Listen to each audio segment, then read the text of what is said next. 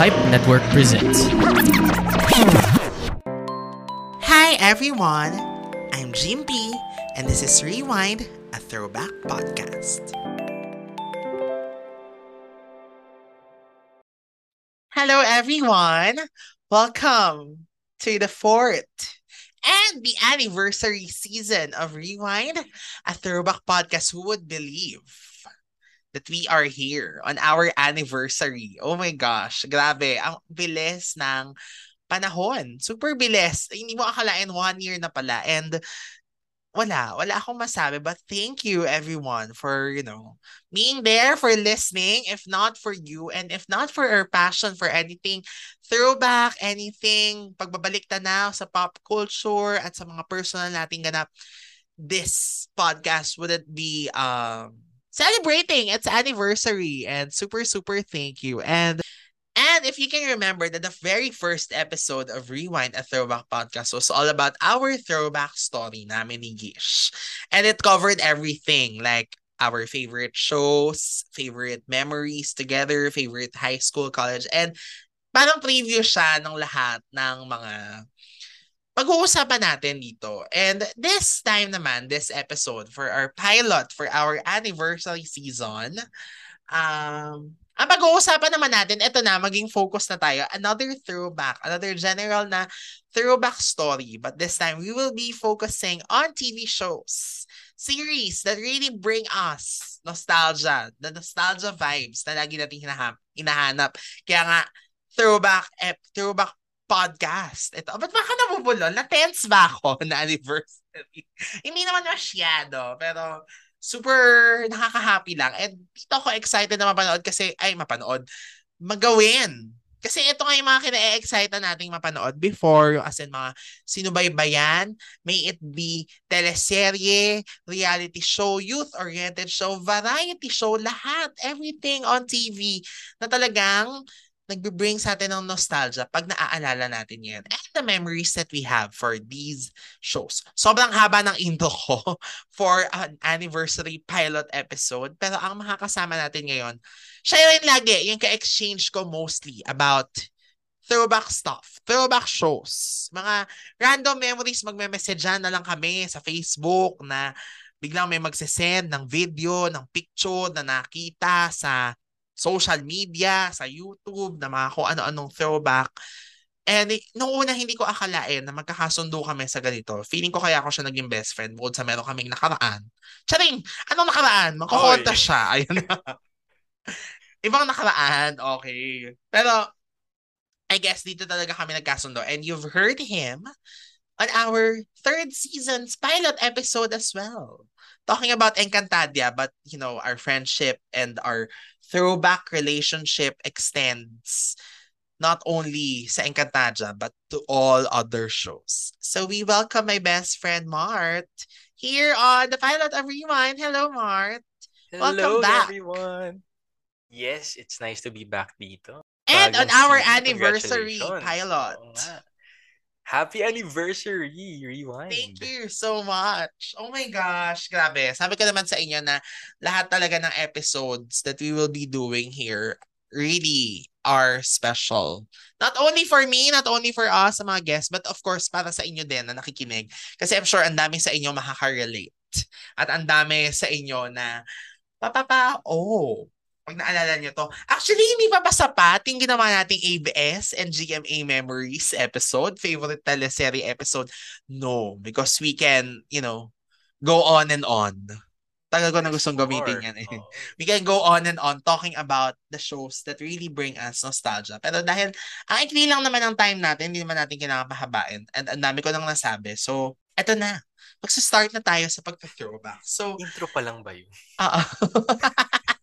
So, Mart, ikaw nag-suggest actually for this first question at maging take-off point ito. And you know what? I've come to realize na ang hirap niyang balikan pero parang nakaka-excite din no? to um, think about it. Tinan ito rin yung question ko actually I think sa ABS-CBN and GMA Memories episodes. Pero ito general.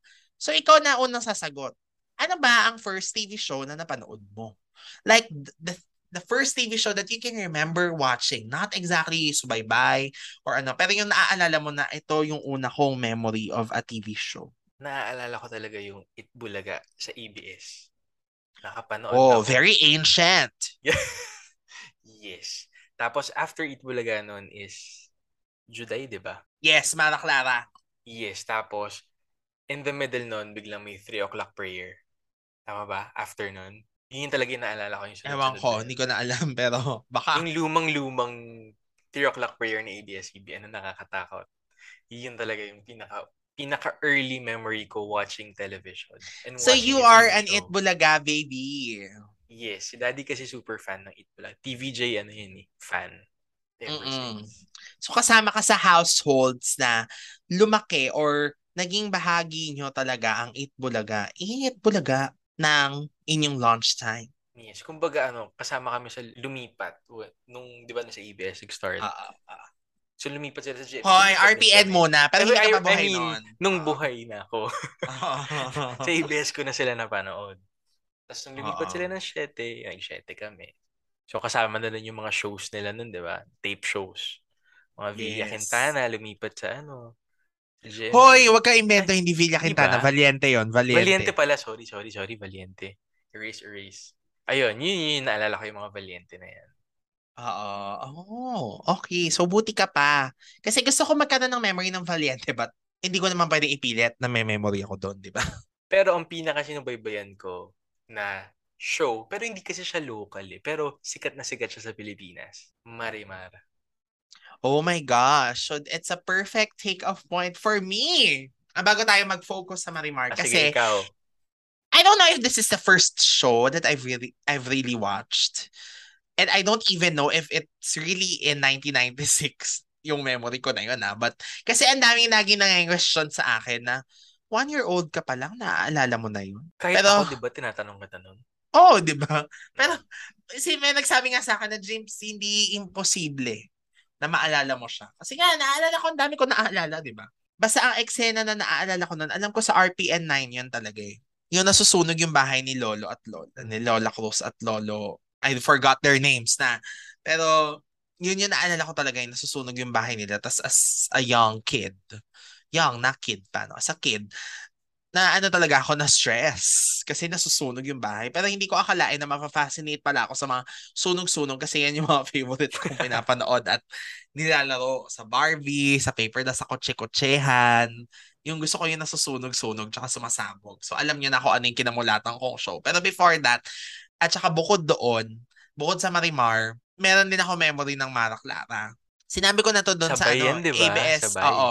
Sinabi ko na to doon sa ABS episode na hindi invento yung naalala ko Mara Clara because meron kaming picture ng dalawa kong titang bunso na similar. Kasi di ba ang logo ng Mara Clara ay picture nilang dalawa, ni Frame. Juday at Gladys, nasa picture frame.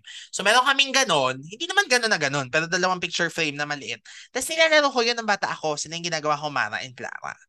So, ibig sabihin, legit yun naaalala ko. Pero, hindi ko na alam kung gaano nga kaano. No? Sobrang vague na lang nun. Yun na nga lang yung nasusunog. At hindi ko nga alam kung replay ba yun o mismong first run ng Marimar. Kasi nga naman, kahit ako napaka-question na at one year old, meron ako naaalala talaga.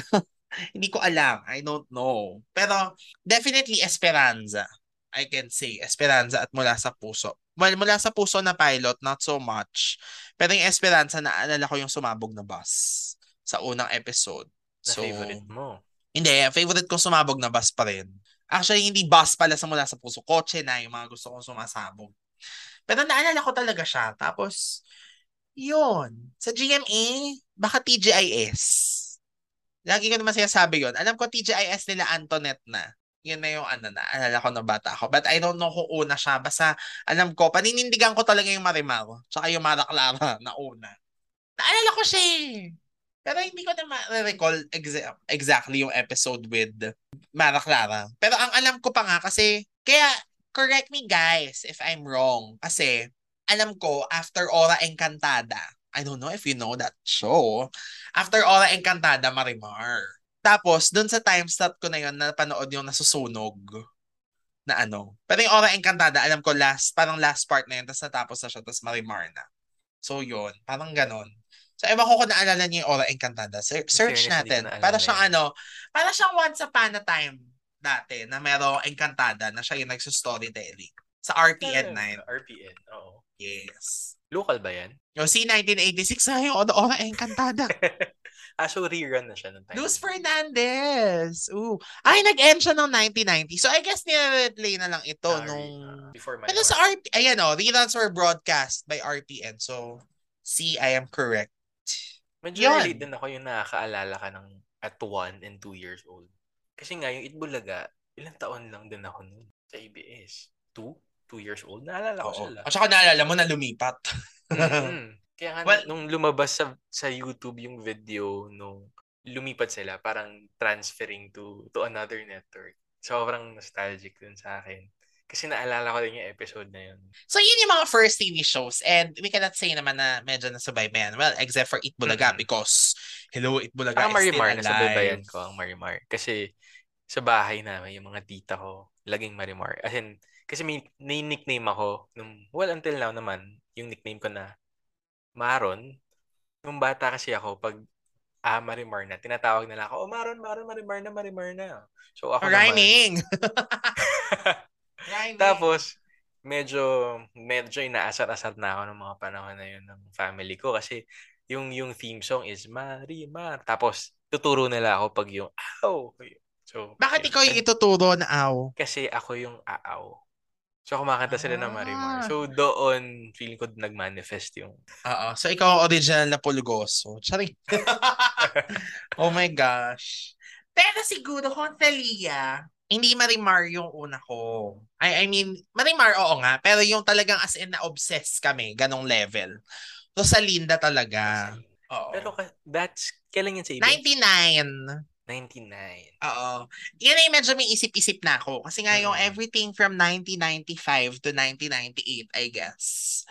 But I can remember the logo of ano ah, yung Centennial Celebration ng Independence noong 98, Mm. di ba? Mm. Naalala ko yung logo na yan, na kino-commercial yan lagi.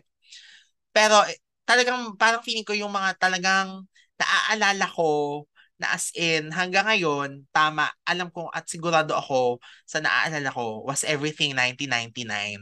Like in mula sa pu- mul- in Esperanza na nag-ending. Naalala ko, yung, TGIS. nung pinanood ko yung ending ngayon sa Mm. ano GPTV, well actually medyo mali na pala yung naaalala ko. Pero yung mga, kunyari yung mga pangyayari na namatay si Angelica de la Cruz, tas lilipat pala siya, naalala ko yun. Tas yung si Tommy Abuel nga na nasa ano pala sila, na, nagtatago siya, na, naalala ko, ganyan. Tapos, yung sa mula sa puso, yung sumabog yung kotse, I can remember. Tsaka yung finale nun na ang tagal-tagal na naghahabulan sila sa basement. At saka syempre, ang aking favorite, siguro in the 90s, baka ito yung number one ko. Saan ka man naroroon talaga. Like, alam mo yun, um, merong Rico Yan fan uploader on YouTube. Tapos, pag piniplay siya, yung scoring, naalala ko na, oh my gosh, ito yun. Yes, na ito yun na. Basta yung kanta, tas yung kanta na ginawang instrumental at ginawang scoring, yun siya, naalala ko siya talaga na, oh, I remember this. So parang na, okay, tama naman pala yung mga naalala ko. Tsaka, oh my God, ang nostalgic talaga. Talaga, it brought nostalgia. Kasi yung scoring na yun eh. So parang, di ba, may, di ba, parang may effect siya talaga. So, bongga. Ay, ikaw, ano yung ganun sa'yo? Medyo nasa 2000s na yung pinaka-nostalgia sa Ah, ganon? Though, though medyo andun naman sa akin yung 90s. Pero kasi mas maano ako nun, eh, mga-cartoon since well, bata. Pero sa TV kasi nakakasabay lang ako sa mga cousins ko na older sa akin. Kaya ako nakakapanood ng mga Anak Karenina. Siyempre, Ana. Karenina. Nakalimutan ko naman banggitin yung Ana Karenina. Eh, kasi ilang beses ko na nabanggit yan eh. Nabanggit oo. Alam, alam na alam na ng... Alam na alam na nila. So, yung mga yan. iba naman. Oo. Grabe. Nasa past episodes po, yung memory ko na Ana Karenina na hindi friendly. Um, I-look Anong episode back. yan? Anong episode yan para mabalikan nila? Eh, hindi naman siya available on YouTube eh. So, pero dalawa yon Yung... Yung pang ilang episode mo ng ano, Rewind. Ay, hindi ko matandaan. Pero baka sa teleserye at sa GMA Memories. Basta yung namatay si ano, Mari Tony Fernandez doon. Yung tumalon siya sa building tapos may nangyari after. At saka yung ano din, namatay si Kim De Los Santos, yung character niya. Pero ang naalala ko na lang yung plug. Sa kalagay, paalam Nina. Tapos recently, binabasa ko yan sa Pinoy Exchange. So apparently, pala, akala ko, parang pa-ending na noon nung namatay si Kim. So hindi pa pala. So, as in, naging si Sunshine Dizon na lang yung natira doon. Tsaka si Zarina Lopez de Leon. O kilala nyo ba si Zarina Lopez de Leon? Si Naida. Ayun na yung wala si Tony, no? Wala na si Tony nito. Mm. Or baka bumalik siya. Bumalik siya as Beck Beck. O, naalala ko rin yun. Nakabalik pa ba siya? Nakapabalik? Yes! Pero hindi siya as Anna. As Beck Beck nga. Bagong character. Tapos, boyish na parang mahirap na sanggano. Something like that. Mm. Tapos medyo kontrabida yung dating. Tapos si Tanya Garcia na nandun na si Grace. Yun, Speaking naalala ko. Tanya, yan. Isa din yan sa favorite ko, yung Twin Hearts. Oh, pero bago Twin Hearts, sana bago, ikaw na nga muna. Oo. Siyempre, ang makasaysaya si Cecilia at Olga, di ba? In fairness din naman sa Sana Ikaw na nga. Pinanood Oo. din namin yan. Ano bang katapat ni Sana Ikaw na nga sa ano? Ibig? Pangako sa'yo. Pangako sa'yo. So kami, pangako sa iyo talaga. Pero pag commercial, nanonood kami na sana ikaw na nga. Kasi meron akong few memories sa sana ikaw na nga eh. Pero syempre mas marami sa pangako sa iyo. Kasi I don't know if I mentioned this sa teleserye episode, but in pangako sa iyo, I remember telling my teachers in grade 1 the story or the episode that happened last night because they weren't able to watch. At tungkol yun kay Felicity Banks, si Michelle Baile sa, sa isang party, ganun. Tapos, basta matindi yung eksena. Tapos ako yung nagkwento sa kanila. So, nakakatawa, di ba? Hanggang ngayon ako pa rin yung nagkikwento pag kailangan mag-catch up. So, ano na. Pero I remember, alam mo, nakakamiss din yung mga moment na foreign ka sa dalawang palabas sa papanoorin. Kasabay oh, pinapalabas. Oh. Kasi ngayon, hindi na ganun yung feeling eh. Hindi na, hindi na siya, yung competition kasi that time, very, very strong. Parehong magaganda. Oo. Tsaka ano, ngayon ko lang na-realize yung pala yung meaning nun. Kasi nagkaroon kami ng TV na merong PIP. Yan ang nakalagay sa remote, PIP. So ngayon ko lang na-realize na ang meaning pala nun ay picture in picture. ngayon ko lang na siya nalaman. Ah, yung pala meaning ng PIP or PIP dun sa remote. Kasi kapag nga naman ano, ang yung TV namin na yun, basta ang ganda-ganda ng TV na yun. Para talaga siya sa mga TV lovers. Sa mga TV show lovers like me, like us. Sa malaking picture, yun yung may volume. So, kunyari, napalipat ka ng channel, ganyan. Pwede yon Tapos, kapag ka, kunyari, yun nga, nag-commercial. So, pwede mo ipip. Pipa, pwede mo ipip. Tapos, nandun yung kabilang channel muna. Tapos, nandun muna sa maliit na screen yung... Kumbaga siguro yung inaantay mo, kunyari, nanonood kang click. Tapos, Gmic. So, mas click yung pinapanood mo. So, pwede mo siyang ilagay muna sa small screen. Tapos, manonood ka ng Gmic or ng kung ano man sa kabila. Tapos, meron yun, ano, merong mechanism dun sa remote na change. Yun yung tawag sa control. Pag change mo, di ba balik na sa umpisa? Pero ako pag ganun, kunyari, nag-change na ako. Kapag nandun ako sa main show na pinapanood ko, tinatanggal ko na yung nasa kabilang tip. Tapos, maggagano na lang ako ulit pag nag-commercial na. Ay, naalala ko yung TV na yun. In fairness, in fairness talaga sa'yo, naalala mo yun. Ako hindi ko na naalala yan. Na-miss ko yung TV. Eh, kasi ginagamit ko lagi yung feature na yun dahil hello, parang feeling ko nga, luxury siya, ganun. Parang, yay, privilege ito na merong PIP. Yung pala, picture in picture pala yung meaning nun. Ngayon ko lang na-realize nung, di ba yung YouTube, nagpi-picture nagpi in picture na siya sa yes. iPhone, ganyan. Uh, uh, uh, or yung FaceTime, yung Messenger. So, yung pala yung meaning nun. Perfect. Talaga, kung noong time na yun, walang cellphone talaga. No? So, remote ang device na hawak mo. Yes. Oo. Oo, sa maraming pagkakataon na remote, bilang mic, bilang control, bilang panampal, sorry. Ay, bato. Pinabato mo rin ba yung remote dati? Ano naman, ginaganon lang. Yung kapag hindi gumagana. Hindi gumagana, no? Uh, Iyan mo. Tataktak ko lang yung battery. Pag nabuisit ka, gaganunin mo lang. My gosh. So, yun yung mga early 90s na may, ay, early 90s, early late 90s, or yung mga early sa buhay natin. Siyempre, meron ka pang hindi nababanggit na ito, hindi namin to masyadong na-discuss because ako, I haven't watched it. Because ito rin, katapat din ng pangako sa'yo to, ang alam ko eh. Touted as the biggest teleserye of GMA during GMA? its time. Is this kung mawawala ka? Yes, with yes. Rosa Camila. Ah, naalala ko na lang yon Si Rosa Camila at si Carlito. Tapos yung low, yung title card na nasa blue. Na may mukha ni. Ate Shine tsaka ni Kogi. Di, ano ba yun? Tela yun, no? Yung blue. Akala ko dati tubig. Hindi ko alam eh. kung tela. Parang tubig eh. Akala ko rin tubig. Feeling ko tubig, pero parang chinecheck ko, parang tela siya. Tela na gumagalaw. Pero bakit ka naman kasi magkakaroon ng tubig? Hindi naman siya Atlantic, ah.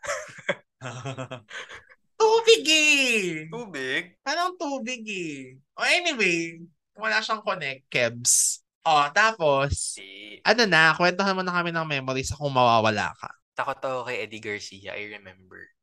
Or Dahil? siguro kasi bilang hindi ako nanood ng mga ah, Esperanza before, dito dito ako nakapanood ng mga sumasabog-sabog. Oh. So medyo late bloomer ako sa mga sumasabog-sabog, ang mga barilan na. So sa kung mawawala ako siya na witness. Kaya siguro tumatak din sa akin si kung mawawala ka kasi doon ako namulat sa ano, sa parang soap opera type din. Aside sa, well, soap opera din naman si Marimar, pero mas mas nag enjoy kasi ako sa pagiging, yung mga sayaw-sayaw ni Marimar noon. since Malandi ka na talaga. ako. Hindi, at saka cute na kita kay, ano, Fulgo, Fulgoso? Fulgoso. Minsan fulgoso, minsan pulgoso. I don't really know din. Anong totoo? Pul well, ewan ko, pag Filipino siguro pulgoso. Kasi Ang bakit pulgoso kasi ng pulgoso? Marian. Parang pulgas. Pero pulgoso, di ba, yung kay Marian? Hindi ko matandaan. Pulgoso? Gawa ganun-ganun siya. Hindi ko matandaan. Oh, anyway.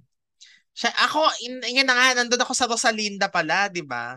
Yan yung Oo. pinanood namin from day one to the end. Yung, siguro yun din yung early memory ko sa ABS din, aside sa Itbulaga, si Rosalinda. Kaya na-disappoint ako sa remake. Sorry, mahal ko si Carla Abellana. Pero, masyado maganda yung remake ng GMA. Kasi naiba yung kwento. As in, totally different. Hindi ko napanood din. So, eh ako, hindi ko na pinanood kasi nga, super iba. Like, basta iba siya talaga. But anyway, with Rosalinda 99, basta ang ganda niya. As in, ang ganda-ganda nung, ang ganda-ganda ni Thalia doon kasi hindi siya kulot, di ba, dito. Hindi siya kulot like Marimar and. Mariela Del Barrio. Tapos may pa-flower. Tapos ang Oo. ganda-ganda din ng title card ng Rosalinda, ganyan. Tapos ang memory ko dyan, alam mo talaga, ewan ko, feeling ko morbid, ay, oo, morbid ako talagang tao. Kasi ang naalala ko dyan, yung nasagasaan si Rosalinda, paloma na siya nito, like yung singer. Tapos parang Mm. bumabalik sa kanya yung memories niya. So nag-walk out siya dun sa concert niya. Tapos habang nag-walk out siya at tumakbo, nasagasaan siya ng kotse. Tapos nagkaroon siya ng gasgas sa mukha. Hindi ko makalimutan yung gasgas niya sa mukha. Sa saan ka man naroroon naman, o bilang nagme-memories na tayo, ang memory ko naman dyan, yung ano, yung pangatlong Claudine Barreto, si Rosemary. yung binalot yung mukha niya. Yung mukha. Kasi na-aksidente din siya, tapos na-shatter yung glasses sa face niya, so kailangan balutin.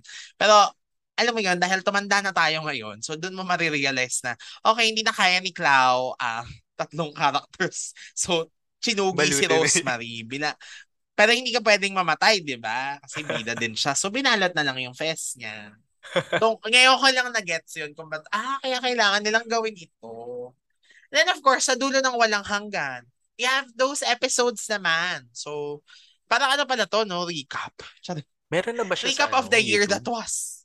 Sa dulo ng walang hanggan, wala. Pero we have an episode where Miss Keiko, the writer of Mula sa Puso, Saan Ka Man Naroroon, and Sa Dulo ng Walang Hanggan, talked about her memories. And for her, Sa Dulo ng Walang Hanggan was her most favorite. Kasi nga, Sa Dulo ng Walang Hanggan was really ahead of its time dahil reincarnation, tapos with all the kalumaan. Yung kumbaga, continue throwback natin ngayon, it was a throwback in a throwback show. Ganong level. Kasi first time yun eh. Nung bata din ako, ito na, pwede ko nang i-mention dito. Kasi hindi siya ABS, hindi siya GMA.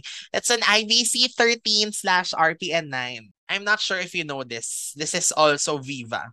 May bukas pa yung title. So kung ang unang may bukas pa na inyong kina, kina gisnan ay with Santino, Zijan Haranilla, ako hindi. Siguro naman meron din naman. Pero ito ang catch. Meron ding Dina Bonnevie at Albert Martinez doon. And the late Miss Sherry Hill. Tapos yung mga bagets doon, si Comars, Angelo De Leon, Kim De Los Santos, and Ann Curtis. Tapos, sobrang random lang noon. Nasa kwarto ako ng nanay ko. Nanonood ako sa, bigla ako nag-scroll sa RB, IBC 13. Naglipat-lipat na ako ng channel. Tapos nakita ko, oy, may drama. So bata pa lang pala, mahilig na tayo sa drama. Kasi kita mo naman kahit ibang channel na na-explore ko pa, di ba?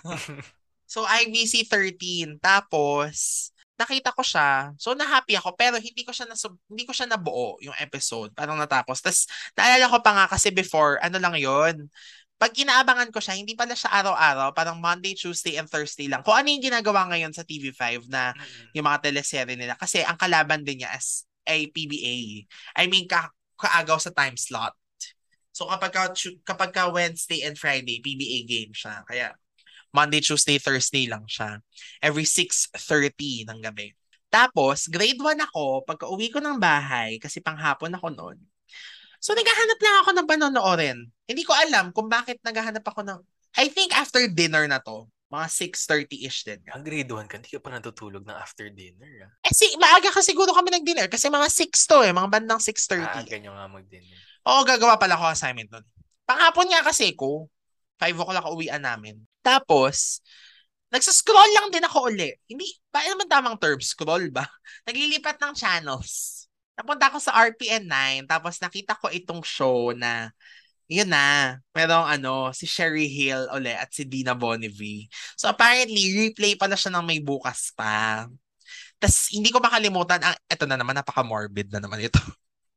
ang ending ng pilot episode na yon or hindi pala siya pilot, like it was the second episode, I think ang ang ending, ang ender nun, day ender nun, nagko-concert si Dina Bonnevie tapos may bumaril sa kanya.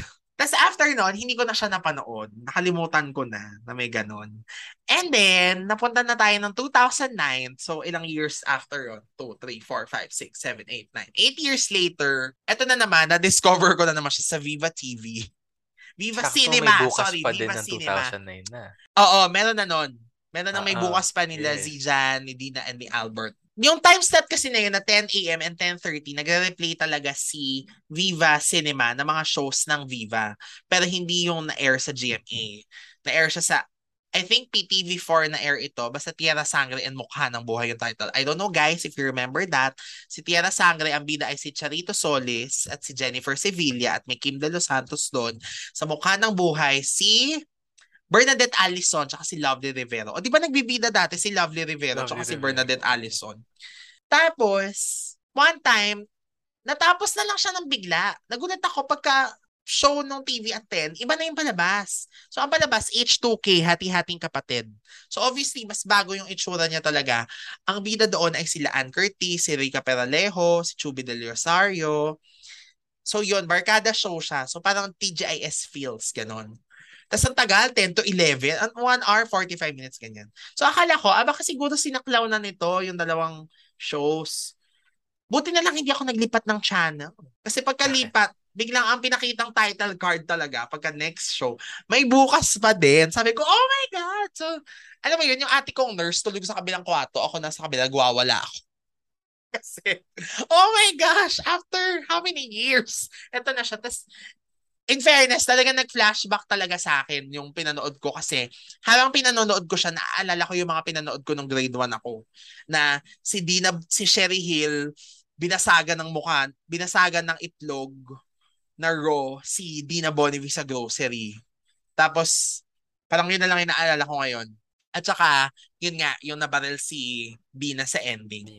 Tapos, dahil yun nga, summer vacation nun, finally naman, nagkaroon na ng karugtong sa utak ko kung ano yung nangyari after mabaril ni Dina Bonnevie na hindi naman pala malala, keme-keme, nagtuloy yung storya, ganyan. Ahas mo na buhay siya after nun. Oo. Eh kasi siya yung bida dun eh. Tapos yun na, na ano na, na bumalik, ay lumabas na sila Angelo, sila Ann, sila Maui Taylor, ganyan.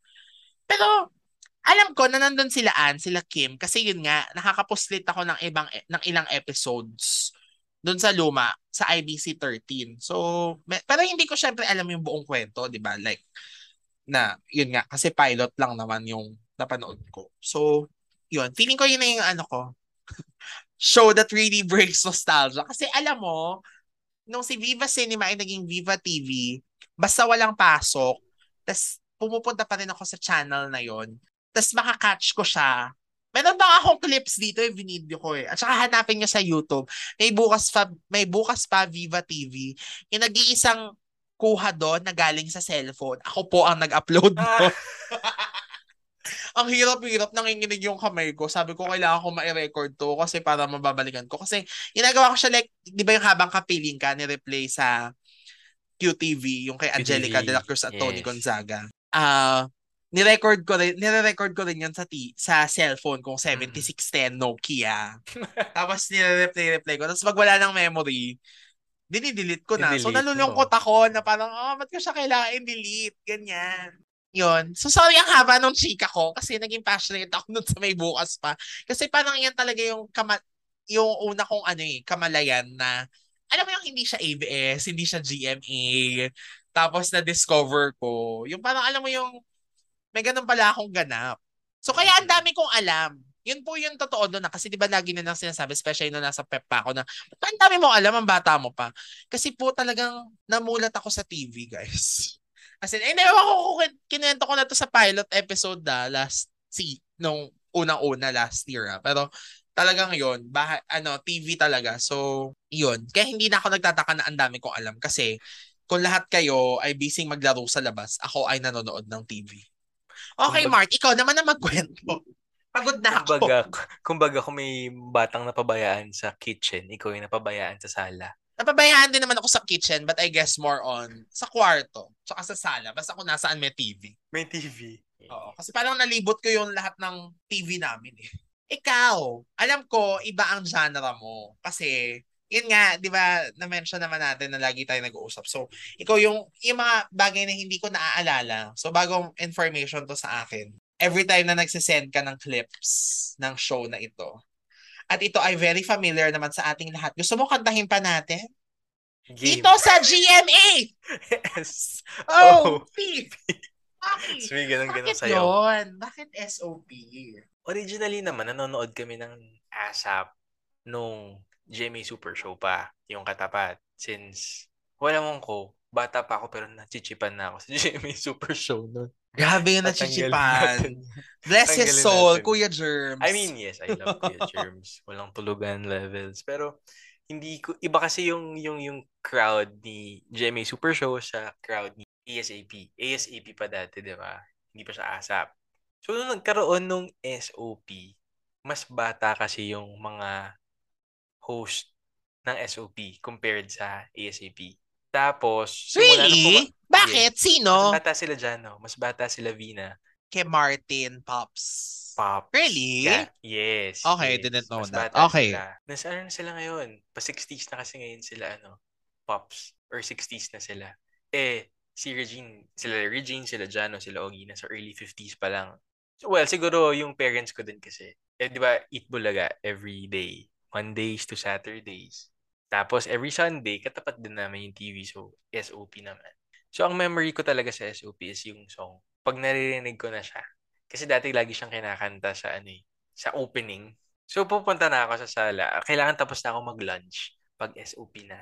Tas Sunday yun. Exage, love nun yung SOP. So, Oo, tapos ka na mag-lunch So, ng 11 something kumakain na ako. Para at least, Yes, by Tats Faustino. In fairness naman sa team song ng SOP, nakaka-LSS talaga. Like, until now, right ah, now, okay. I wouldn't remember a theme song of ASAP. But yung SOP talaga, I mean, mas ASAP kami sa bahay ah. Pero yung SOP na theme song, yun talaga yung parang tumatak pag i-search mo, tapos marinig mo. Like kahit hindi mo siya kabisado, pero pag narinig mo, alam mo SOP yun. Yes. Yung intro pa lang, yung tagadaganing tan tan gets mo na yun. Ang naalala ko lang sa ASAP siguro yung, dahil siguro napapanood ko yung kay Claudine Barreto. Oo, yun lang din yung naalala ko. Yun yung naalala ko kasi yung celebrating something, Celebrations ba? of Ay, celebra-.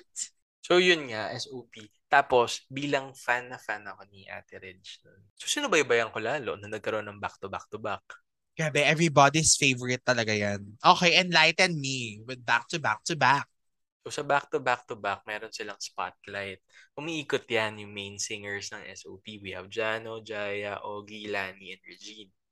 Tapos, ang pinaka-memorable sa akin na episode, na hanggang ngayon, buti na lang na may naka-upload sa YouTube, is yung episode na nandun si Gary and si, ay, tama, si Gary and si Martin. Oh, how is that? Well, Gary naman is not an original cast member of cast ASAP. of eh. ASAP. Pero, ang nakakatawa doon, after nung guesting niya na yun, parang a few months after, a few weeks after, kinuha na siya sa ASAP. Biglang nagkaroon ng yung 8-8 video plug ng ASAP kasi wini-welcome nila si Gary V sa ABS-CBN. Yun yung naaalala ko. Tapos yun yung nag-away si ano. Basta lagi may nag-aaway dun eh, di ba? Sa SOP tsaka sa ASAP. So pag magka-away sila, pag magka-away yung mga taga-ASAP, lilipat sila sa SOP. Pag magka-away yung mga nasa SOP, lilipat sila sa ASAP. Parang si Jano, di ba? Yeah. Tsaka si Martin. Nung nag nung in-announce ata ni Pops na hiwalay na sila ni Martin, nag-guest si Martin sa SOP. Tapos magka-away naman si... Basta may something ata kay Jano sa SOP. Nag-guest siya sa ASAP. Oo. Yes, I remember that. Oo. Naalala ko sa ASAP yung mga ano, eh, ASAP Platinum Circle Awards. Ganyan. Platinum Choice ba? Platinum Circle. Basta ganon. Hindi ba it girls? Hindi, yung mga awards, awards nila Ah, before na nag-umpisa dyan. Hindi ko gusto yung mga awards awards sa SOP though. Yung mga um, rock rock kasi. Yung mga Battle of the Bands nila. oo, Hindi ko gusto yung mga ganun. oo. Naalala ko yan, naalala ko. Oh my God. Pero- And of course, sa Mm. SOP, ang makakalimutan ba natin ang makasaysayang green laser? Sa likod, yes. Naalala mo ba kung anong kanta ni ano ni Jolina Magdangal sa SOP nung winelcome siya? Hindi ba? Ay, hindi. Iba pala yung Tell Me. Sila pala ni Angelica de la Cruz yun. Oh, anong kanta niya? Michelle Branch. Ah, talaga? Oo, Michelle Branch. Akalimutan ko kung goodbye goodbye ba yun or yung ano everything.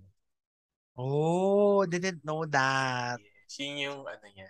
Yun yung pa-welcome song niya sa SOP nun. Very controversial yun. Well, ano na naman, yung lumipat din naman si Vina Morales from SOP to MTV. Eh, controversial din naman yun ng time na yun. Isa din pala sa memory ko ng mga lipatan na nangyari nun. Is, sobrang nagulat kami is yung lumipat si Boy Abunda sa ABS. Oh, alam mo kasi ako, hindi ko alam na he was signing. with Star Talk. Okay. Kasi may contract signing. Parang first time ata yun na merong news na ano, na may lumipat tas may contract signing na naganap. I think that's one of the very first na nakita ko na may contract signing na naganap sa isang ano, sa TV, TV station. So, tanda ka na talaga sa akin.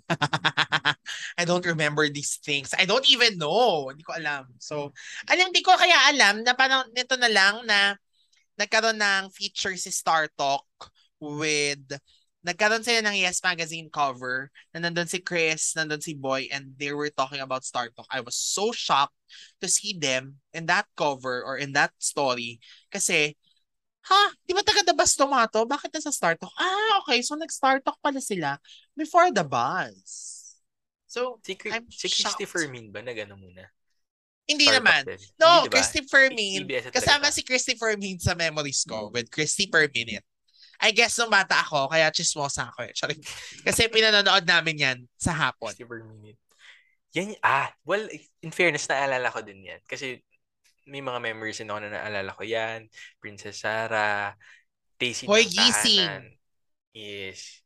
Yung mga Tacy ng Tahanan, favorite ko yan dati. Silang dalawa ni Eagle. Oh, di ko na alam yan. Hoy, gising yung memory ko. After Marinela. Well, not exactly after Marinela, pero kasi mag-siesta ako eh, ng Marinela after eh. So pagising ko, hoy, gising na. Ah, talaga nagising naman ako. In fairness naman, speaking of mga siesta, yung mga pagtakas-takas ko sa siesta is Daisy 7. Oo, ako Marinela talaga eh. Tsaka ano, Kirara. Ay, pero Kirara Kira- kasi sa Kirara umaga eh. umaga yun eh. Walang, walang kirara sa YouTube. Kahit anong search ko. Wala. Alam mo, Tape Incorporated, paki-upload nga. Yes, Sige please. na. Kasi may Valiente na eh. Pero ang nag-upload, ano, pirated. Nirecord niya sa vid, nirecord niya sa tape, tapos vinidyoan niya sa cellphone. I think cast member siya ng Valiente, kaya meron siyang copies. Pero lumabas sa ano ah, sa Bawal Judgmental recently, si Kirara. Oo, nagulat nga ako eh. Ganun pala ang Oo. itsura ni Kirara in real life. Pero sana ano, kasi gusto ko makanood ng Kirara talaga. And eto, maaalala nyo ba na ang Maynila ay hindi naman talaga every weekend. Hindi naman siya every Saturday. Dati siyang Monday to Friday sa hapon. Ako hindi ko alam yan. Talaga. Ah, talaga? Napanood ko pa, ko naabutan ko pa yung Maynila na Monday to Friday siya and then just one Saturday, bigla siya naging every Saturday morning. Tapos alam ko pa nga si Alessandra De Rossi pa nga yung unang bese. Unang, hindi ko alam kung yun na talaga yun na nagbago ng time slot. Pero si Alex yung bida doon sa unang beses na nakanood ako ng Maynila na Sabado ng umaga siya pinalabas. So, hindi hindi mo pala alam na everyday ang Maynila dati. alam. Akala ko talaga, yung memory ko talaga, yung core memory ko talaga, inisip ko talaga Saturday talaga siya. Dati everyday siya. Ka, ano, kasunod niya yung mga nagmamahal man ni Gina. Ayan, naalala ko yan. Kasi di ba mga black timers dati lagi sa hapon. Alam ko nag-abot pa si Daisy Shete tsaka si Maynila sa Talaga? GMA Beauty Rest. Bago siya naging drama-rama sa hapon. Yun yun, GMA Beauty Rest. Galing Tapos, talaga, hindi ko alam yan. sa GMA Beauty Rest, ang image talaga niya sa akin, si Manay Gina Definition. Kasi nga, siya yung talagang may mukha doon dahil nagmamahal Manay. Gina eh. Yes. So, kaya alam ko na siya yung ano, alam mo yung pag beauty rest, siya na yung nakikita ko. So, dahil napunta na tayo sa mga afternoon shows. Pero bago yon oh, ikaw na mo, ano yung sasabihin mo? Until what until what year ba tumagal si ano? Kasi naalala ko talaga, nagluluto-luto kami na sa school. Tapos bumibili kami ng mga ingredients sa palengke. So, yung mga napapanood ko sa palengke, sa TV nila, yung kay Manay Gina. So, until what year ba yan? Kasi that was 2005. Alam ko, nung pumasok yung Now and Forever, si Manay Hindi Gina na. umalis. Ah, hindi. Nagka-joyride pa pala eh. Di ba nagkasabay? Hindi, hindi na. Hindi na. Kasi before Now and Forever, sa Ang Sulok ng Langit. Okay, napunta na tayo sa afternoon shows. Would you believe na kami ni Mart talaga ang nostalgia namin in those years in the 2000 in the mid 2000s ay yung mga panghapong palabas. E-explain namin yan when we come back here on the pilot episode of our anniversary season here on Rewind, a throwback podcast. Stay tuned and ito lang ang isang maikling commercial break and we will be back. I like to have a good time when I listen to my horror podcast. Her left arm Oh, was chopped so. off. Oh my god, Caused really? a panic all over the Prolonged country. their deaths for like months and The months. The frightening, alarming, real life tale show is my horror My podcast. My horror podcast. That's Give it. Pause, pause it. This, 'cause- this is your scary part. Be scared and laugh hard with the frightening, alarming, real life tales show every Friday on all major podcasting platforms. Don't say I didn't warn you. And we are back here on Rewind a Throwback Podcast, and we are on our anniversary season.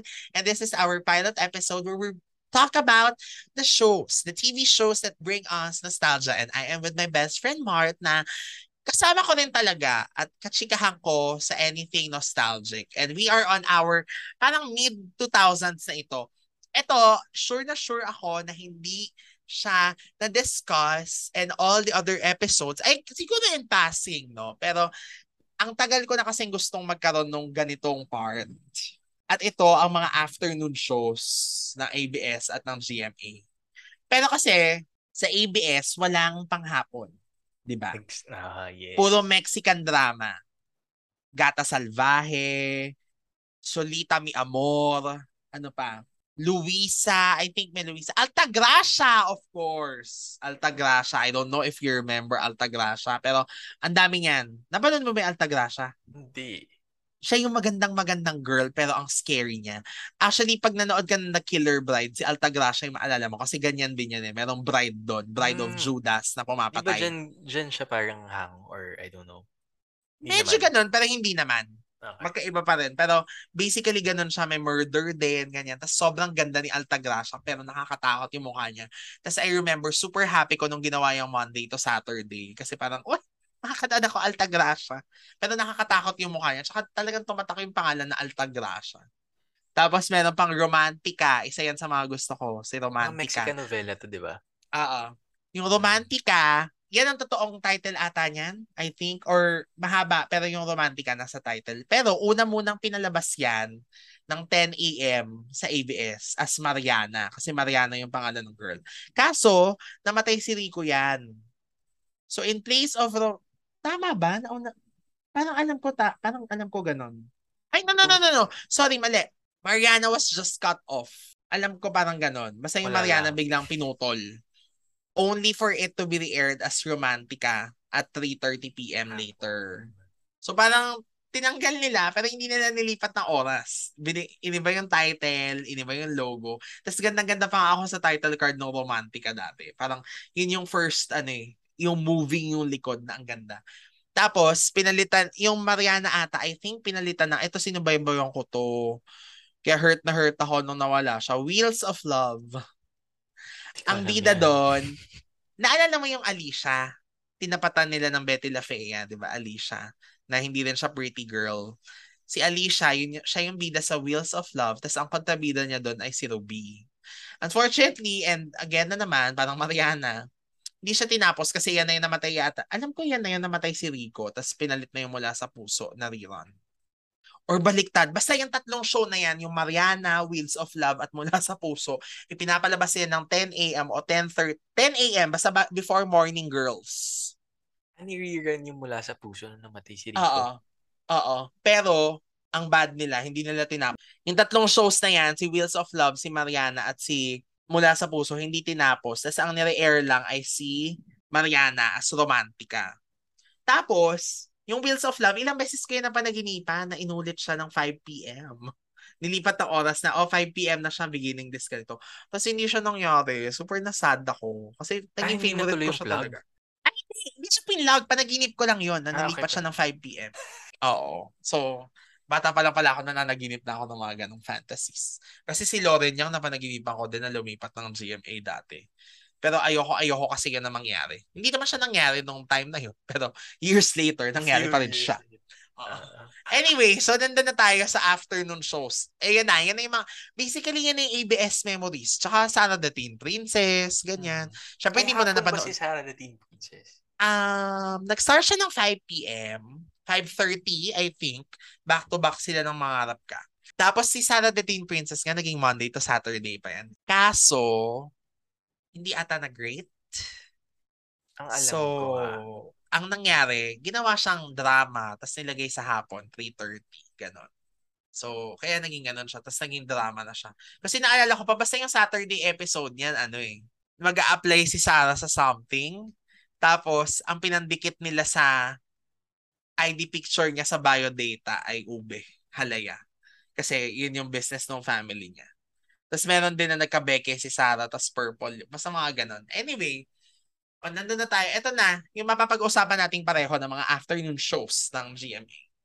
Ang ano ko lang, ang memory ko lang sa ABS na panghapon is yung mga prinsesa ng banyera. Diyan na sila nag-start ulit, di ba?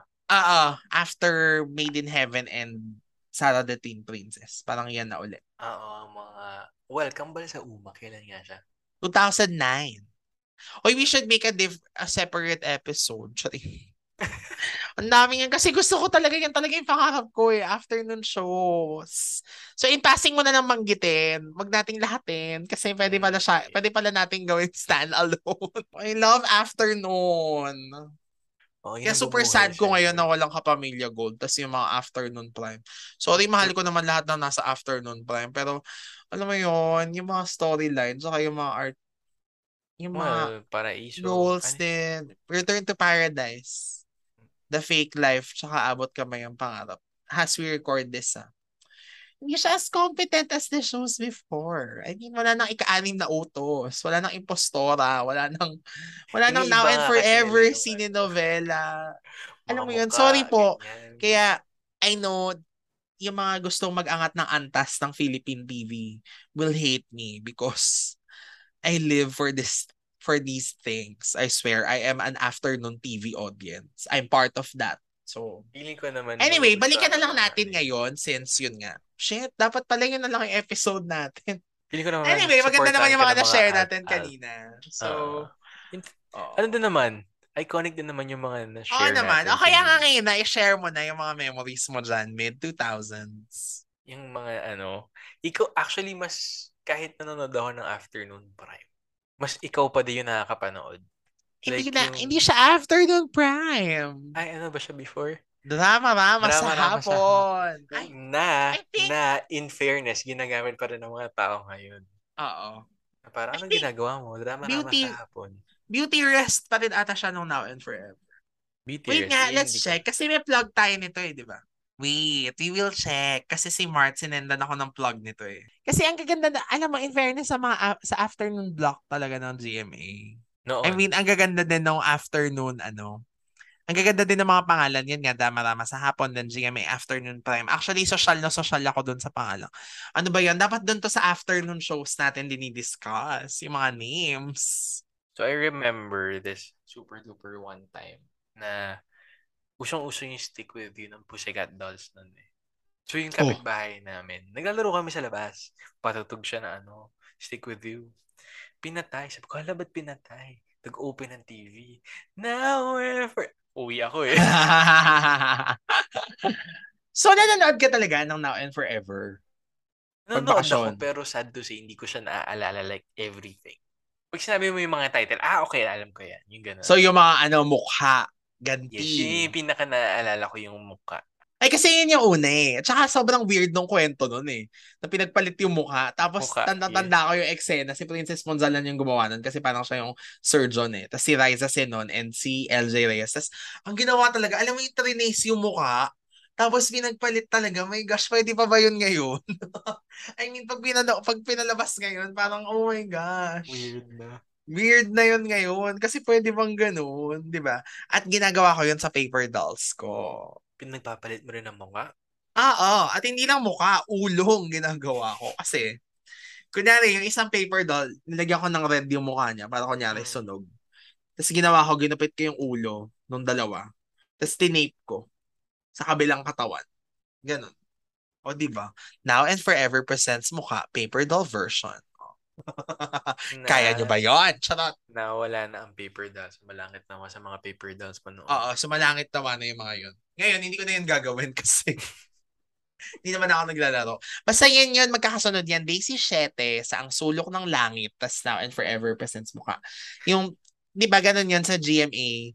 Ano siya, Daisy 7, tas tape series. Yung Mhm. sila Nadine, Kailangan sila... may tape talaga sa. Oo. Tas ang bida doon lagi, si Oyo. Hindi pa hindi si Oyo. Even at the last tape show, akala ko si Roderick Paulate na yung bida, ganyan. Pumasok pa rin si Oyo in the middle and until the end. O, di ba? Kasi nga naman. Oh, Naguguluhan ako dati.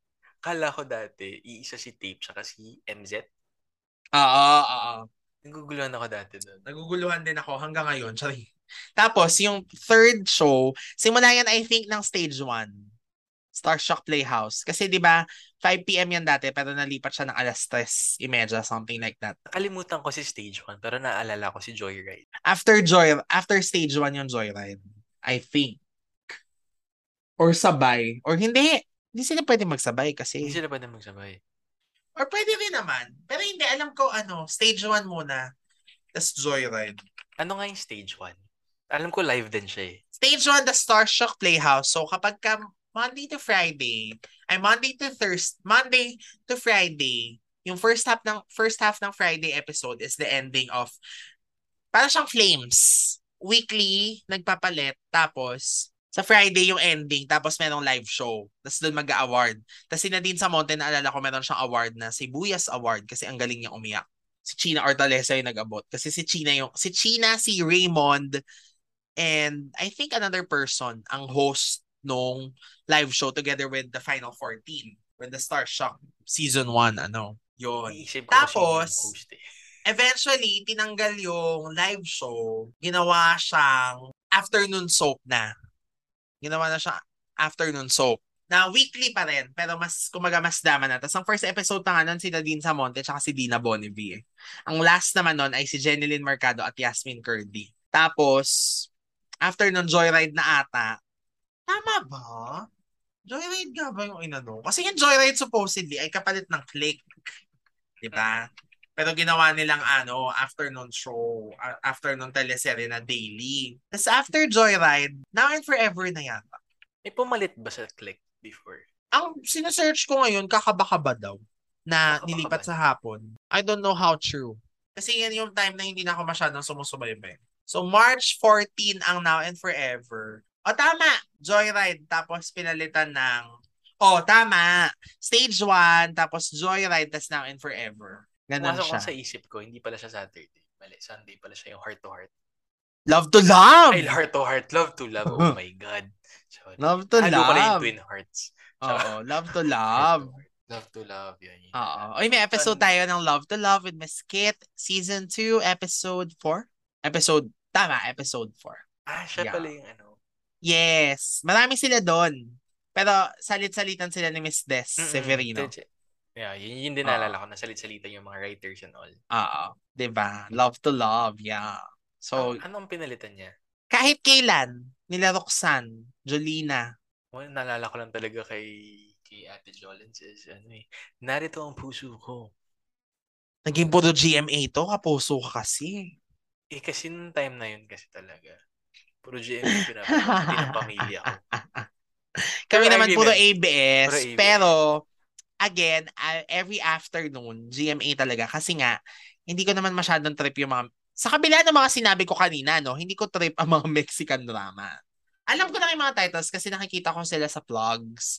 Except for Gata Salvaje na medyo pinanood namin kasi yung Gata Salvaje, nalipat yan sa umaga. I don't know, ba't nagkaroon ng rigod doon na nalipat siya sa umaga? Kasi alam ko basta nag-rehash ata yung ano eh. Or naging, kap, ah, naging movie block na lang siya. Kasi mostly talaga sa ABS, before Prinsesa ng Banyera, and even during Prinsesa ng Banyera, movie block talaga siya. As in, Pinoy movie hit, Sabado, ay, Mhm. Sabado nga eh. Pinoy movie hits, um, Kapamilya Cinema. Kapamilya. So before Kapamilya Blockbusters, it was Kapamilya Cinema and Shesta Fiesta. May ganon, Shesta Fiesta. Fiesta, Fiesta. Yung logo pa ng Shesta Fiesta, yung alam mo yung lumang movie house, yung film pa. Tapos naalala ko, Holy Week, si Matt Ranillo III. Pinalabas yung San Lorenzo Ruiz niya ng Holy Wednesday. Something like that. Ganun. Yun. Tapos, doon na nga, na nagkaroon na lang ng Prinsesa ng Banyera. Tsaka na siya bin... Hindi pa nga eh, kasi Prinsesa ng Banyera after Wawawi. Pero Yes. after nun, movie block pa rin. Nagkaroon din pala ako ng moment. Siguro mga 2000. Basta yung, yung slowly nag-ano na ulit yung EBS yung time na yun. Lumilipat kami. Alam mo, hindi ko na alam kung anong title ng episode nito, kung shows that bring you nostalgia pa ba or TV memories as is. TV memories as is na lang siya. diba? Parang ganun siya. But anyway, still, this shows talaga, no? Kasi yung panghapon talaga ng, even after nagkaroon na ng Prinsesa ng Banyera, Ligaw ng Bulaklak, parang kambal sa uma lang talaga ako lumipat ng ABS na sa hapon eh. Pero Yan, naging habit yan. ko na talaga na Daisy 7 plus Cine Novela. As in, favorite ko yung nag-pilot yung Cine Novela na sinasamba kita at pati bapintig ng puso. Tapos doon ako nag-start din manood ng Daisy 7. Wait, Alam- sino alam mo mga yung- to yung awarded na ano, no? New York film? I can't. O hindi. New York film, meron ba? Oo, may, Hindi. may award yan. As in, nagulat ako. Nanalo PHR si- yung alam ko meron, Impostor, Emmy. Sinasamba Anyway. kita. Uh-huh. So yun. Ako feeling ko talaga yun yung ano, yun yung sobrang pinakapanalong combo nung ng a- ng drama-rama sa hapon nun. Daisy 7, tas yung dalawang sine novela na yun. Kasi parang eventually, di ba, medyo nag-wane na rin yung sine novela kasi, alam mo yun, kahit based siya sa movie, paulit-ulit yung kwento nila, nasa dulo may kidnapan, may mamamatay, ganyan. So, naging nakakasawa na siya, kaya lumipat na rin ako sa PHR at sa Kambal sa Uma and the succeeding shows after Kambal sa Uma. Kambal sa uma, pinapanood. Kasi naging paulit-ulit na. Tapos, hanggang sa ano na, naging afternoon prime na, nawala na yung sine novela, naging stand-alone shows na siya. Tapos nasa ABS na ako ng afternoon. Siguro kung shows that bring me nostalgia, na paulit-ulit ko pa rin pinanonood aside from Magkaribal, ang isa pa ay Mundo Man ay Magunaw na panghapon ni Empress and Mickey Hill. 2012 na to, bago na to, magkakilala na tayo niyan. Magkakala- Oo. na umaga muna, di ba? Umaga muna, yes. Yes. Panghapon siya talaga, pero nag-experiment nung tinanggal yung showtime at mag-ending ang Happy Yippee Hey. Uh-uh. Nilagay siya sa umaga bigla. Tapos nakakatawa kasi yung ate ko, taga London. Siya rin yung kanina na nagjo-duty, natulog habang nagwawala ako at merong may bukas pa. Sabi niya, sa, kasi umuwi siya nung year na yon Tapos, nagulat ako, pinlogs at kasi busy yun dahil university week nun eh. Wala ka pa nun, hindi ka pa po. Nagulat ako kasi pinlog sa TV, mundo man ay magunaw, ngayon lunes na, 11.30 a.m. Ha? Paano naging 11.30? Eh, di ba after Happy Hey dapat to? Sabi niya, ano ko, mas updated pa ako sa'yo. Pang umaga na yan. Oh, talaga. Tapos after a week, nilagay din naman siya sa 2.30. Pero di ba gina, ginawa pa siyang pang... Hindi, yun na yun, 11.30 tapos 2.30. Pero yung 11.30, until what time siya? 12.15. Kasi ang 7.30 memory to ko niyan na 12.15. is tanghali siya nag-air eh. Siguro ba kayo niya? Oh, tanghali naman yung 11.30, tanghali na yun eh. Bagay, nag-lunch lang nga pala ako nun. SOP days. Tapos nung 2.30 yan, Diyos ko, Nagkakat pa ako ng klase para lang mapanood yung mundo mo na yung magunaw. My gosh. tas kasunod yan yung mga ko ako iiwan mo. So ito na lang. Bilang ang dami na nating napagdiskusyonan, no? Dami ko na i-share. Wala pa dito yung mga GMA telesine. Grabe, Mart. Mahilig ka ba mag-replay? Mag-replay. Piling-pili. Pero minsan, pag nakikita ko sa YouTube, curious ako, papanoorin ko. YouTube na yung replay ngayon, no? With Replay GPTV, na. with the old, ano. Pero ako, naabutan ko pa ang replay, ng totoong replay. Yun na nga, yung ganyan. GMA, Jeepney. Telesine, sa QTV Gems. yan. As in, my gosh. Summer of 2006 yan yung bumuo sa akin. Back to back, QTV Gems plus ikaw lang ang mamahalin ni Angelica de la Cruz at Sunshine Dizon. Tapos yung may bukas pa. Every, alam mo, ang galing nga kasi every summer siya talaga nangyayari. Like parang alam mo yun, tinadha, eh, sinakta ni Lord na Wala kang class. pag summer, walang class, doon siya e-ere, ganyan. So parang, tas yung habang kapiling kasakto din nun na Christmas vacation, nag-end siya, ano, basta ewan ko, nakakatuwa. Favorite galing. rin yan yung habang kapiling ka. With Angelica Tony and Riley Valeroso and Victor Yes. Neri. Pumasok na si Angel dyan, di ba? Wala, Twin Hearts yon Ay. Yung may Riley and Angel. Twin Hearts yun ni Tanya and Ding Dong. Talaga? Pumasok pala si Angel dun. Oo. Sila ni Riley. Magka-love team na sila nun sa click. Kaya sila Hindi pumasok. magkakaedad nila, Tanya. Magkakaedad naman yata sila dun sa story. Saglit lang sila Angel dun, alam ko eh. Kasi si Angel, ano na yun. Dahil si Angel, lima nag ang iibigin ng ikaw yan. Siya pumalit kay Karen de los Reyes nung nawala si Karen.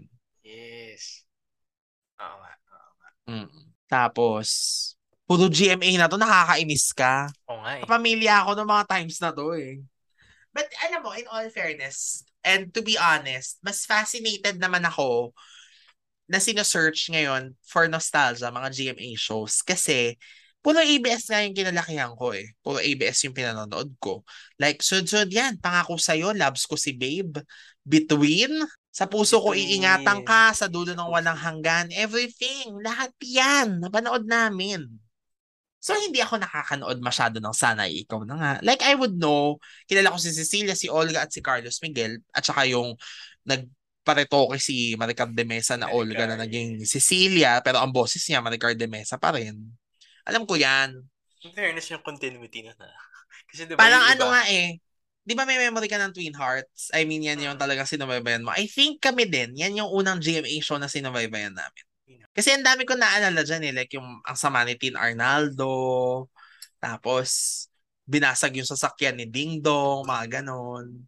Tapos si Karil, di ba? Si Iris, yung heart niya. So, yan yung, si Dennis Trillo, yan ang first break niya first, ata. yes. First GMA show niya yun, di ba? Hindi, kahit kailan Diba? muna. Tama ba? Na, ay, hindi, nauna siya sa Twin. Ay, no, no, no, no. Nauna siya sa kahit kailan. That's Twin Hearts. Sino nga si kahit kailan? Sila ano nga? Ang unang bida dyan, si Roxanne B-Boy at James.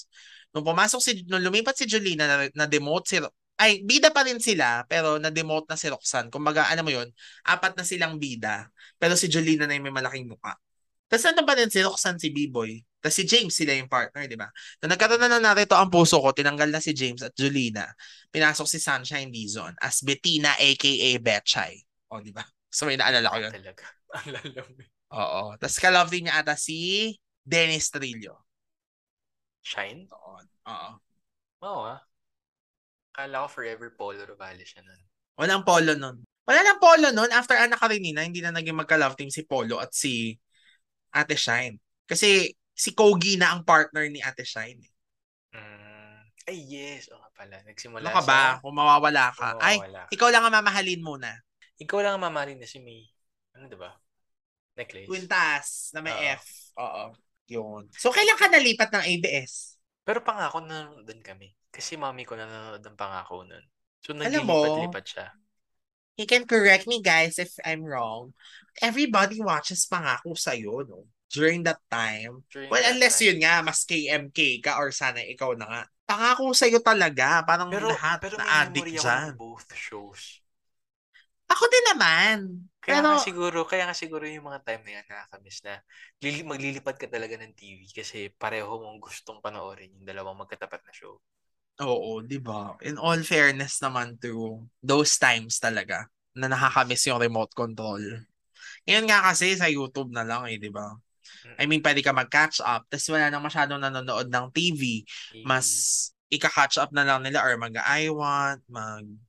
Di ba? Or So yung parang... online sa YouTube. I mean, live stream sa YouTube. Right? Oo. Kasi ako sa kapamilya online live ako nanonood niya. Ako din. kapuso stream hindi. Kasi, sorry, wala akong pinapanood ng GMA show ngayon. Ngayon, ako Except for Telecine Presents. Eh, wala namang live stream yung Telecine Presents. So, nanonood ako sa TV. weekend? Yung ba yung weekend? Oo, na-replay ng GMA Telecine. Opo, di ba sabi ko sa inyo mula TV, ang totoo kong replay nasa TV talaga. Basta merong nire-replay na lumang show, nandyan ako. I mean, kahit fresh episode, yung kabila, or like for example, yun nga, yung may buka, yung ikaw lang ang mamahalin. Hindi ako nanonood ng Daisy 7 noon, tsaka ng, ano na lang, maabutan ko na lang yung show ni Marian at Oyo, patapos na, or parang last two bodies. Kasi kakatapos ko lang ng ikaw lang ang mamahalin. Noong 2008, alam mo ba yung maging aking kalamang na sine novela? Halos hindi ko rin napanood yan kasi katapat niyan sa GMA Live. Ang GMA Live TV po ay nasa ibang bansa. Pero for some reason ay nakatch siya ng Channel 93 ng cable link. talaga? Oo, oo, hindi ko rin alam bakit. Eh, dahil magkakasunod yun, ikaw lang ang mamahalin. Sana eh, ikaw na nga. Pero syempre doon tayo sa luma. So noon pa lang, mahal ko na talaga yung mga replay at mga nostalgia.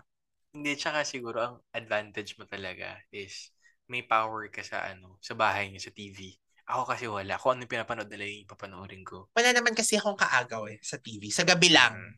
Eh lahat naman kami pare-pareho na gustong manood ng primetime show ng ABS. So, okay kami. Like, magkakasundo. Like, tayong dalawa. Lahat kami nanonood ng tayong dalawa.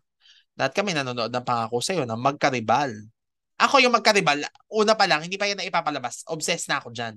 As in, araw-araw ako nag-check sa Pinoy Exchange. Ganong level. Kaya yung sinasabi ko sa inyong 12 times ako nag-replay, hindi yun exage. At hindi yun imposibleng mangyari. Kasi nga, hindi pa man din na ipapalabas yan.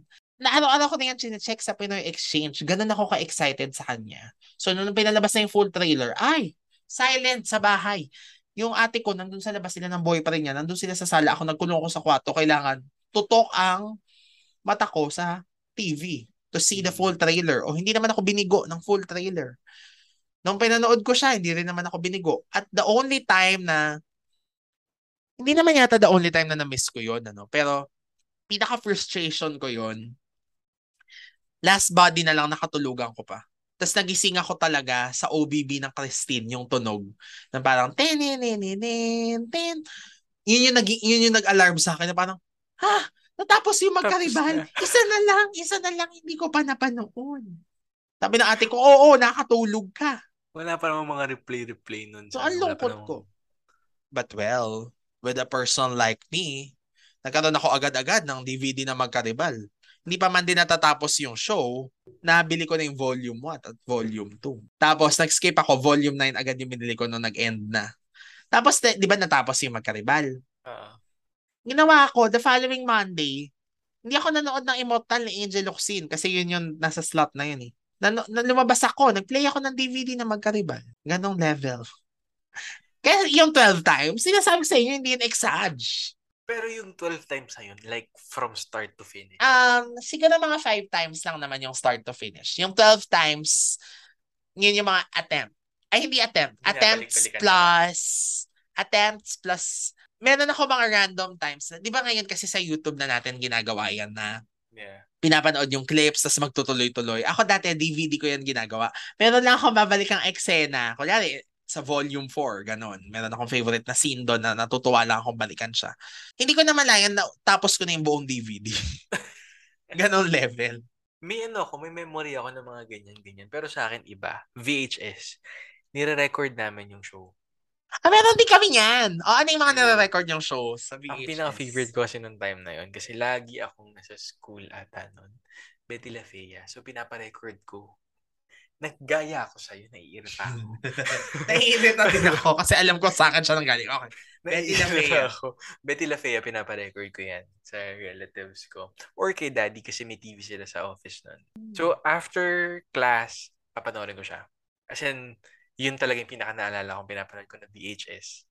Betty La Fea. Betty La Fea, wow. In fairness sa'yo, ah. Mm-mm. In fairness nga sa ano. Pero hindi ko napanood yung kay Bea na Betty La Fea. Ah, maganda naman yun, in fairness. Maganda. Sa amin, ang pinaparecord namin lagi sa VHS, or nire-record namin kahit nanonood kami, yung mga reality shows, Starstruck, Star Circle Quest, tsaka Star in a Million. Nag-umpisa talaga siya sa Starstruck. Tapos, ang tindi, yung Starstruck Final Judgment, at saka yung Star in a Million Grand Finals, event sa amin yan. Kasi sa Star in a Million, nagtakip talaga kami ng tape. Yung alam mo yung Mhm. tinakpan na yung mga da- Kasi di ba ganun yun yung overwrite mo. Tapos, yung Starstruck Final Judgment, bumili kami ng bagong VHS talaga. Dedicated Iba to rin that. naman kasi yung Final Judgment. Eh, des ako, hindi ko kasi napanood eh. Hindi mo napanood? Oo, eh kasi natutulog ako ng maaga noon. May pasok Natutulog eh. din naman ako na maaga nun, pero kasi may exemption. Hindi eh, hindi kaya yung... Ang una kong Starstruck Final Judgment na napanood was, would you believe, yung kala Sara Labati na. 2010. Yung sa, nang sa TV ko mismo napanood ah. Yun na. Yun na yung una kong Starstruck Final Judgment na napanood. Hindi ko na siya last hindi kasi nanood na ako ng... Maaga yung kala Chris Bernal, kala Alger. Maaga-aga yun. Ay, hindi namin pinanood yung batch na yan eh. Hindi ko I mean, hindi namin siya sinubaybayan ng super. Like, ko. Sinusubaybay namin sila Chris, sila Aljur, ganyan. Pero hindi yung everyday. Um, yung kay Marky, medyo maaga din ata. eh. hindi ko na matandaan. Hindi ko na matandaan. Basta yun yung last. Yun yung first ko, yung kay Sara Labati na. Kasi, just, o- only just because, tama ba yung grammar ko? But only because, only na kasi just pa, di ba? Talagang Only kasi just- nga, yeah. dahil meron kasing circumstance lang talaga kung ba't ko siya napanood. Holiday Okay. kinabukasan. Ah, So, walang So, pasok. so nung time na hindi ka na rin nagpupuyat for TV, for TV shows? Hindi. Hindi pa din. Unlike nung ginagawa ngayon na 11.30, ino inaabangan ko yung Oo, Telesine yung Presents. Telesine, oo. Baliktad. Nung dati, kasi yung may bukas pa, tsaka yung H2K nga, ay hindi na H2K yun nun. Ay, H2K pa rin ata nga nun. May replay kasi yan, pero ang replay niyan, alas 5.30 ng umaga. So, baliktad. Ang puyat ko, nasa umaga, kasi gigising ako ng 5.30 just to watch the replay. Kasi hindi ko siya napanood sa daily. Oo nga, may replay nga pa rin ng madaling araw. Sa Viva lang yun ah. Sa ABS GMA wala nun. Wala, Wala na nun, no mga time na yun. Pero- na. Ah, okay. Pero naalala ko nga before then may replay noon. Parang bago mag unang hirit ba? Or bago mag national anthem? Basta may replay. Hindi ko na matandaan. Kasi nga hindi naman ako nagpupuyat dati. Actually, dun, yun yung first time I think na nagpuyat ako for something or nagising ng maaga just because of a TV show. Tapos yung ah, nanay ko, yung mami ko nagtataka, bakit gising ka na? Ang aga-aga pa. Bakit gising ka na? Hindi ka matulog doon. Eh, nakita niya, nanonood ako nung Ann Curtis, binubugbog ni. Sherry Hill. Oo. Nagpa-Farmville siya. Kasi yun din, gumigising din siya na maaga para mag-Farmville. Ako, manonood ako Kasi- ng teleserye ko. Duet kami what- sa sala. Oo nga pala, may time nga pala sa Farmville kasi mag ano na Oo, masisira yung gigising siya mo. talaga. Tapos sabi niya, ba't gising ka na? Tapos pinanonood ko, ayun, si Sherry Hill, binugbog si Ann Curtis. Naalala ko yung eksena. Tapos after nun, yun na yung mas-stress ako kasi aantokin na ako. Tapos hindi na ako makakatulog kasi nasara na yung pinto, ganyan. Mm-mm. Kasi minsan umaalis sila ng maaga eh. Kasi nag-aerobics. Eh, nilalak yung kwarto. So parang, eh, hindi ako, ma- hindi ako nakakatulog mag-isa nun. So, nahirapan na ako. Yun. Yun ang kwento. Struggle mo for TV, no? Oo. Ikaw hindi ka naman gumawa ng ganyan. Eh, Pero yun nga, like yung sa Starstruck, pinanood ko talaga yun, yung Final Judgment, yung kala Jeneline, kasi nagte-text ako noon. Tinetext ko. So, sinong bet mo? Jeneline. Jenlyn and Mark kasi talaga, Jen, di ba? Jen Mark ako nun eh. Mark Jen, sorry. Mark Jen. Mark, Mark Jen. Jen. Doon tuwa pa rin ako kay Rainier kasi yung Aserugo. Ha ha. Hey, ya, naalala ko kay Rainier. eh. Kasi tawa kami ng tawa sa kanya nun eh. Bigla na lang siyang tumalon sa stage. Tapos nagsasasayo ng Ah, baby, go, na, na, na, na, na, na, na, na, na. Anong ginagawa nito? O, di ba? TV memories na talaga to. But Ang still, it dami. bring TV memories that bring us nostalgia.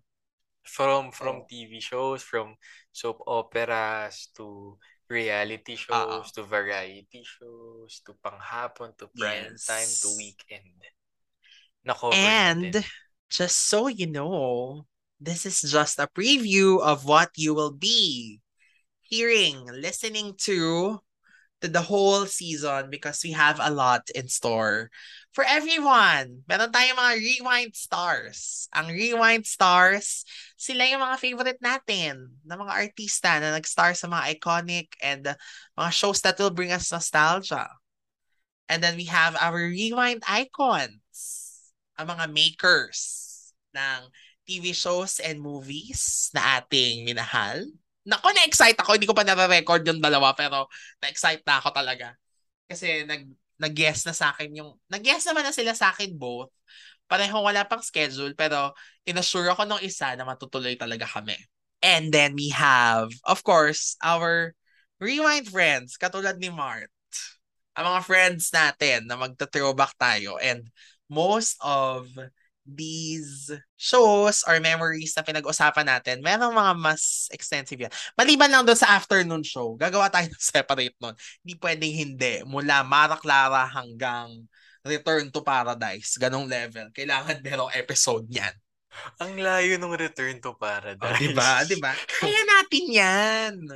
Kaya-kaya natin yan from Beauty Rest to Drama Rama sa hapon to Afternoon Prime and from, ano yun? From Dramathon sa hapon to, Dramathon ngayon ko na nanonood. Oo, Dramathon sa hapon to- I forgot ko ano yung ano.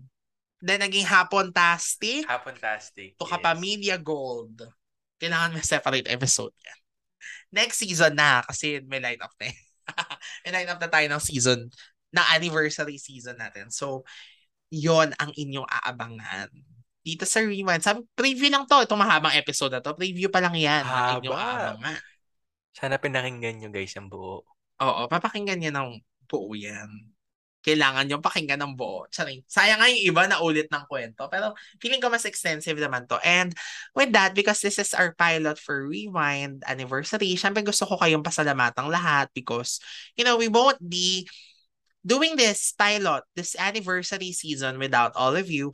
Thank you also, of course, to my home, Type Network, for you know, supporting Rewind, a throwback podcast, and to all my friends. Sa lahat ng mga nag-guest ko ng Rewind friends, sa mga li- na mga friends ko sa likod ng Rewind.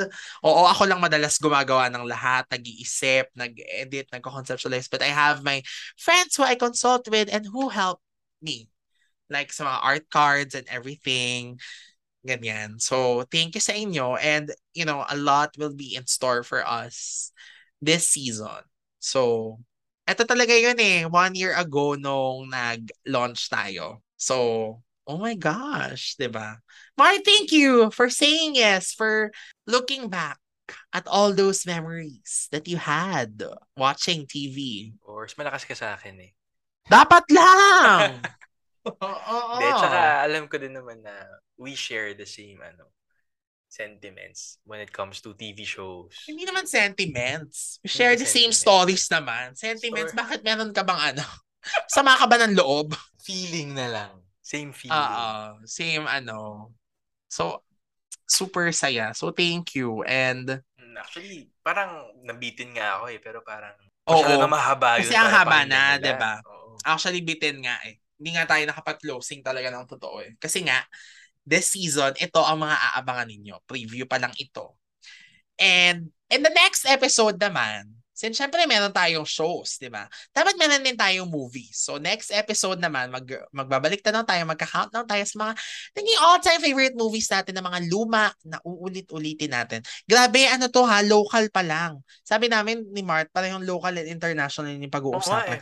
Hindi kaya. Wala ako naman kasi friends lang naman yung inuulit-ulit kong show.